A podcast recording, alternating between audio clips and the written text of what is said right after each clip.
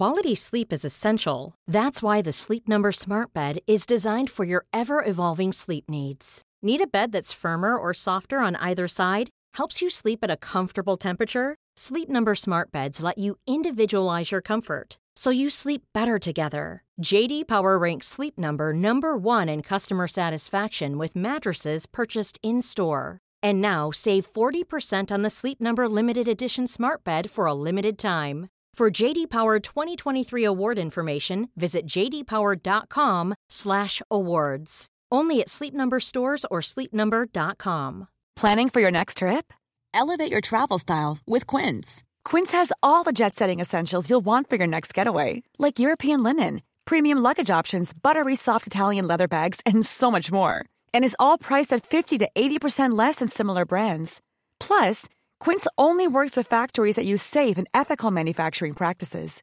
Pack your bags with high-quality essentials you'll be wearing for vacations to come with Quince. Go to quince.com/pack for free shipping and 365-day returns.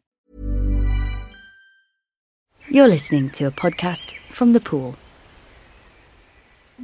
Hi, I'm Viv Groskop, your pool agony aunt, and this is Waving Not Drowning, where I'll discuss how to combat your problems and solve your emotional issues. This week, we're talking about wanting to divorce your parents, planning childcare, having a boozy friend to stay for the weekend or not, and difficult prospective grandparents.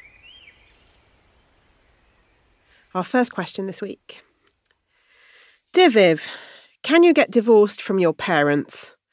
They have never been anything but judgmental and negative about the choices I've made as an adult, and I'm sick of it.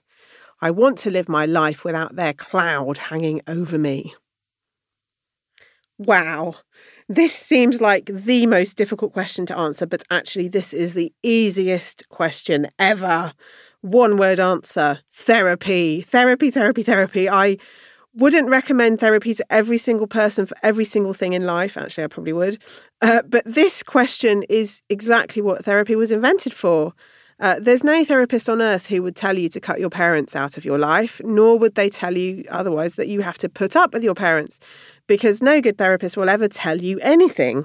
But they would help you to explore these feelings, find the language to talk about why your parents make you feel this way, and help you decide what to do next. You are so ready for therapy. I can't tell you. I think it will make you feel great. Um, the only problem with therapy is it can take ages, as in, well, it could be once a week or it could be every day if you really get into it.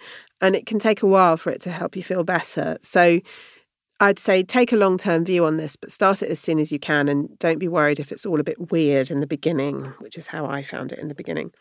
I really recommend going to a website called www.welldoing.org for a directory of UK therapists and services. Maybe go and see a few people and just book an hour in with them before deciding on a particular therapist. Use your instinct and find a therapist you really like and feel comfortable with. Please don't do what I did the first time I went into therapy, and I've done two stints, um, each for over a year, and both incredibly helpful, maybe even saved my life a little bit. Uh, but so, yeah, don't do what I do and be very British and think, oh dear, I don't really like this therapist very much, but I think I better put up with them because it would be really rude to go to someone else now. Uh, please don't do that. Take the time to find someone you really like. I also really recommend to you Oliver James' book, They Fuck You Up How to Survive Family Life. But basically, go to therapy. You'll love it. Uh, P.S. Don't tell your parents that you're going into therapy. I predict they will be very negative and judgmental about this. Our second question this week Dear Viv, my partner works freelance while I have a full time job and he expects me to stay at home for the first six months if we have a baby. I know his schedule is unpredictable, but I love my job and I don't want my career to suffer simply because I'm the one who has to give birth. I think it makes more sense for him to reduce his hours or work in the evenings and weekends, but he doesn't want to do this. I always wanted to share childcare equally with my partner, and I want my children to grow up without gender stereotypes. Am I being too stubborn wanting to stick to my principles. Oh dear, this is a tricky one. not least because you've brought principles and gender stereotypes into it already, and it feels less of a relationship concern and more of a political manifesto. So let's take some of the heat out of this. You say, if we have a baby, so you're not pregnant yet. Uh, it sounds as if this is all part of a discussion about when to have children, maybe even whether to have children at all. I'm not sure whether you've actually decided or not. Uh, reading between the lines, this is what I'm hearing. It's as if you're saying to me, when I have a baby, I want to make sure that everything is going to be easy and is going to allow me to preserve my worldview. Now, believe me, none of these things are going to happen. And I speak as the mother of three children who has engaged with everything that you've mentioned wanting equally shared parenting, one partner freelance, one working full time, blah, blah, blah.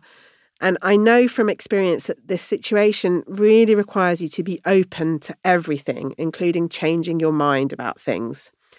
I don't mean that you have to drop your principles at all. Who knows, if and when you have a baby, you might even become more stubborn, uh, and so might your partner. Everything is possible. This is a problem. Uh, children challenge your worldview and they change everything, but you cannot know in what way until they come. Some principles you stick with, and some you ditch because it's convenient or just unrealistic to hold on to them. A lot of parents change their minds repeatedly about who does what uh, in terms of child rearing and career, and it's really very different at different times of a child's life. Trying to work all this out now before you have even had a child is at best ambitious and at worst, I think, a bit toxic for your current relationship. So, what must you do right now? I think you need to decide whether you're okay with the idea of starting a family when between the two of you, you haven't quite worked out yet what it will be like once you have had children. I know that sounds complicated. I, I think it's actually healthy if you would make this decision to leave it open because you can't know what it's going to be like. You know, you're both open, ideally, to it being different to what you expected and you both feel ready to give this a go, even though you don't know what all the outcomes will be. That is the healthy mentality to have. However, if you're not okay with that and you really, really need certainty, and it's important to be honest with yourself about how you feel, then you really do have an awful lot to talk about here. If neither of you can imagine ever changing your mind or being open to things turning out differently to what you're expecting, then I'm really sorry to be so harsh, but I'm not sure that it's a great idea to start a family right now. Someone once said to me before I had my first child that having a baby is like throwing a hand grenade into a relationship. You wouldn't expect to prepare for the arrival of, of, of, a hand grenade or to know how you would react, right? If you can accept that and live with that, then you would have a good chance of making it work. If you need some kind of hand grenade plan, then between the two of you, you better work it out. Here's our next question for this week Dear Viv, a friend of mine is coming to stay for a few days. She's a heavy drinker and was always the one who encouraged me to go overboard, resulting in hangovers that made me feel like I could die. A few months ago, I cut down on the drink and started exercising, which made me feel much healthier and generally better about myself. In the past, we've definitely been enabling each other's habits, because it made each of us feel better about our lifestyles. Now that I'm not drinking so much, how can I resist her pressures and advise her to do the same without coming across as a judgmental, spiralizing bore? Oh dear, enthusiastic spiralizer. I don't even know what this is, but I think it might be something to do with juicing. I'm sorry, but I really, really don't think that your friend should come to stay. Can you make an excuse? you are putting yourself in a really difficult position here if you let her come to stay. And I think that for the sake of your own sanity and self protection, that you should really try and put this stay off. Can you suddenly contract a mysterious virus, perhaps? Uh, you obviously very feel strongly about this, otherwise you wouldn't have written in about it. So it's impossible for me to know whether you or your friend have ever had what could be termed a problem with alcohol.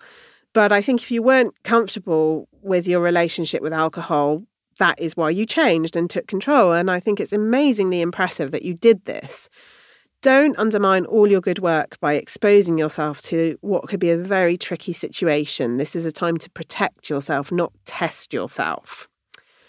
I think there must be a way of seeing your friend without compromising your own behaviour and without delivering a sermon. I wonder if you could meet up for the day and go shopping instead of having a boozy weekend. Could you go for a spa day instead?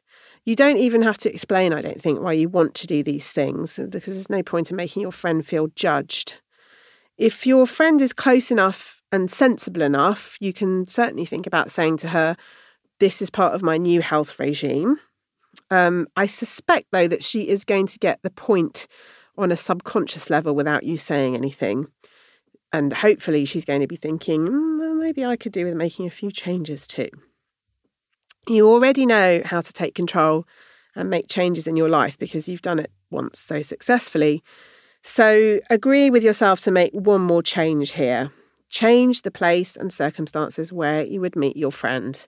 It really doesn't have to be a big deal. Well done again, by the way, on the great changes that you've made. They are not to be taken lightly, and I say that from personal experience. I really wish that you had come and live with me so that some of your good behaviour rubs off. Perhaps we can go on a spa weekend and you can bring your spiralizer. Our last question today.